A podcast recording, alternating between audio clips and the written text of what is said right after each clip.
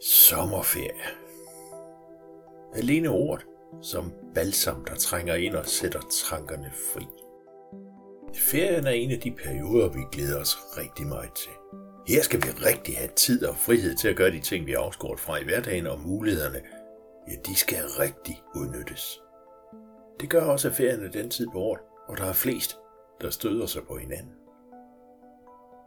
De mange ønsker om fælles oplevelser stiller krav til overbærenhed og tolerance fra alle i familien. Og det kan være svært at finde stemningen, sådan som vi synes, den skal være.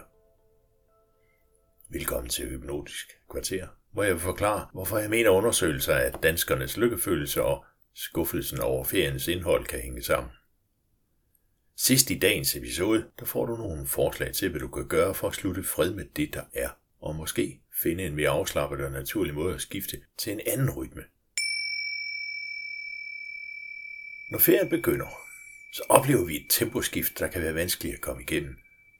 Hverdagens hamsterhjul skiftes ud, og pludselig så er rytmen en anden, og de hektiske morgener, madpakkerne, skiftetøjet, den mentale udmattelse, når job eller institutioner er over, og de alt for korte aftener erstattes for en stund med frihed, lange aftener, sene morgener og drømmen om udnyttelsen af alle mulighederne.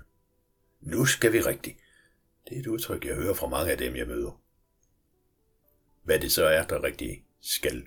Ja, det står lidt uklart for, som regel så ender det med, at årets mange drømme om, hvad ferien skulle indeholde, bliver næsten en stopklods for virkelig at opleve det, de ønsker.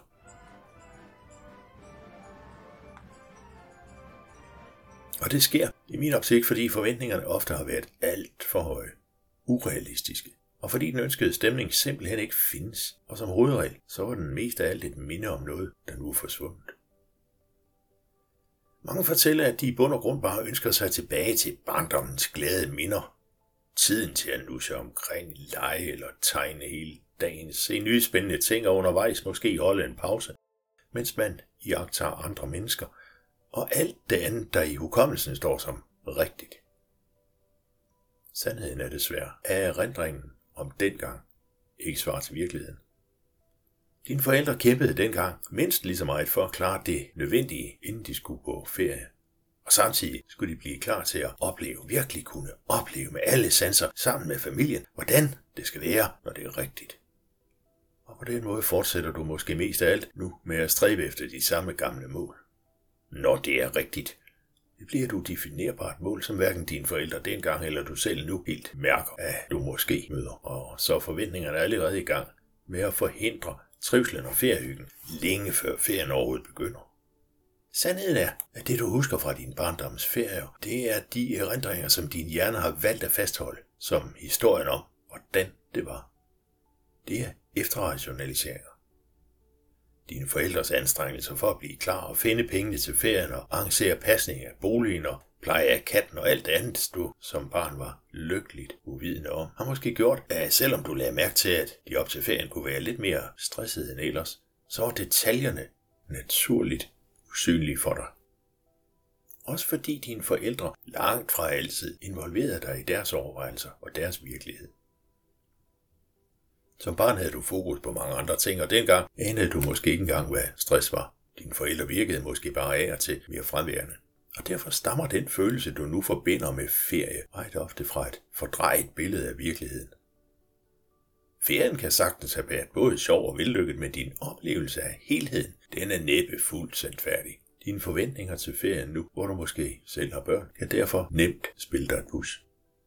Og derfor er jeg nødt til at forberede dig på en trist meddelelse. At skabe den samme stemning som dengang og give dem til dine egne børn er umuligt. Det umulige hænger sammen med, at voksne bemærker andre ting, end børn gør, og værdien af de forskellige elementer i hverdag og ferie er dybt forskellig. Når du som voksen synes, at det er tiden at slappe af og nyde udsigten, så kan det være, at dem du er sammen med hellere vil spille bold, er der med i poolen eller på udflugt. Og måske er tiden derfor inde til at få drøftet, hvad I hver især har ønsker om, der skal ske. Forventninger er en hovedårsag til skuffelser. Det er næsten aldrig hændelser eller begivenheder, der giver skuffelser. Det er forventningerne, der ikke bliver opfyldt. I talrige undersøgelser fremstår danskerne for eksempel som et af de mest lykkelige folk i verden. Samtidig så har vi et meget højt forbrug af psykofarmaka per indbygger. Stressraten er skyhøj, og derfor kan de modsætningsforhold skyldes, at spørgsmål om lykke i undersøgelserne viser, at forventningerne er begrænsede, og så er de lettere at indfri, og skuffelserne bliver derfor begrænsede. Ergo må lykkefølelsen være høj. Selvfølgelig skal I stadig have idéer og drømme og forventninger til ferien. Det afgørende bare er, at I afstemmer forventningerne. Og dit arbejde eller studie, der kender du helt sikkert situationer, hvor I forventer noget af hinanden. Noget af det, I kender I, og en del af det har I bare udladt eller glemt at informere om. Og det bliver så til frustration og utilfredshed og meget andet, som kan undergrave et det ellers godt samarbejde. I hjemmet er det helt parallelt.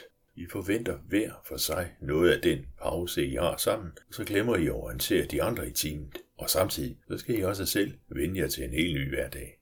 Lige om lidt, tidligt op, ja, jeg er stadig i Amsterhjulet og mødes senere, og alle godt brugte. Det erstattes for en stund med tid, frihed og afslappning. Eller gør det. Og det er her, begrebet temposkift kommer ind i billedet. Temposkift betegner den forskel, I oplever mellem hverdagen og weekend, og mellem hverdagen og ferien. Det er nødvendigt at vende sig til de rytmer, der er plads til. Og det er okay, at de første dage i ferien stadig rutinemæssigt begynder lidt tidligere, end du egentlig havde forestillet dig. Det skal nok komme, at du måske sover lidt længere. Det handler om at være med det, der er. Og det er for de fleste af os en stor opgave. Det er at overgive sig til den rytme, den tilstand, de oplevelser, der byder sig lige nu. Og så acceptere, at det var sådan, det gik. Det handler om at slippe kontrollen. Og i hverdagen kan det være nødvendigt og nyttigt at være i kontrol, men når du har haft fri i et stykke tid, så er det måske okay bare at lade tingene ske. Giv dig selv lidt mere tid, end du plejer, til at finde ud af, hvad der gør dig godt lige nu. Måske har du mest lyst til at læse eller bare at drive i hængekøjen. Så meld det ud, og lad de andre i familien vide, hvad du har mest lyst til, og hør dem, hvad de forestiller sig. Måske de har en idé, du ikke selv har tænkt på, og find så sammen frem til, hvad der er bedst for helheden. Dybest set er det nogle gange det samme, du gør på jobbet eller i studiet. Så du ved jo allerede, at de bedste resultater, dem opnår du, når alle er med på løsningen. Kompromiser er nogle gange nødvendige, og hold så fast i, at når du i går for eksempel var med på at tage en udflugt til en grotte eller se på museer, så har du netop i dag mest brug for at dase med en god bog og se på de andre, der nyder, hvad de laver. Måske behøver I heller ikke altid at deltage i de samme ting, det kunne ligesom i hverdagen give jer noget at snakke om, når I så mødes igen. Dengang med nogle gode oplevelser at dele. Overvej om I nødvendigvis behøver at være op af hinanden hele dagen, hver dag, selvom I holder ferie. Er hverdagen bredt af faste tider og pressede kalendere, så er det måske en øvelse værd, at I giver jer selv oplevelsen af at kunne styre tiden. Behovet for at være i kontrol, det styres af din underbevidsthed, og forestil dig, at den del af din måde at være har behov for tryghed, og at den del af bevidstheden har bestemt sig for, at det gøres bedst ved at være i kontrol. Ikke så følelsen af kontrol oven på følelsen af ferie, de passer dårligt sammen. Mest fordi trygheden i gode relationer normalt er indbygget i det af ferie. Det vil sige, at behovet for kontrol er forældet i forhold til begrebet ferie og derfor er valget nu dit. Behøver du at være i kontrol, også i ferien, hvor kontrol egentlig er overflødig? Eller kan du tillade dig at give slip, i hvert fald på nogle områder? Og give dig selv lidt mere af den tid, den frihed og den opmærksomhed, som du trænger til.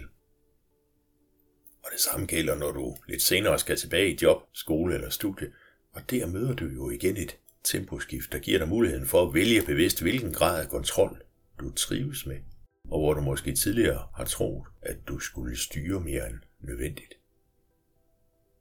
Måske havde et gammelt behov for tryghed bare overtage styringen af dig, så du efter ferien kan bevare lidt mere af din energi lidt længere. Er det svært at slippe kontrollen og tillade trygheden, så kan hypnose gøre noget hurtigt og effektivt ved den blokering. Og i bund og grund er behovet for tryghed og ønsket om kontrol mest af alt en idé, der opstod før du havde de muligheder, du har nu. Og det er lettere, end du tror, at genvinde tilliden til dig selv med hypnose og reducere behovet for kontrol.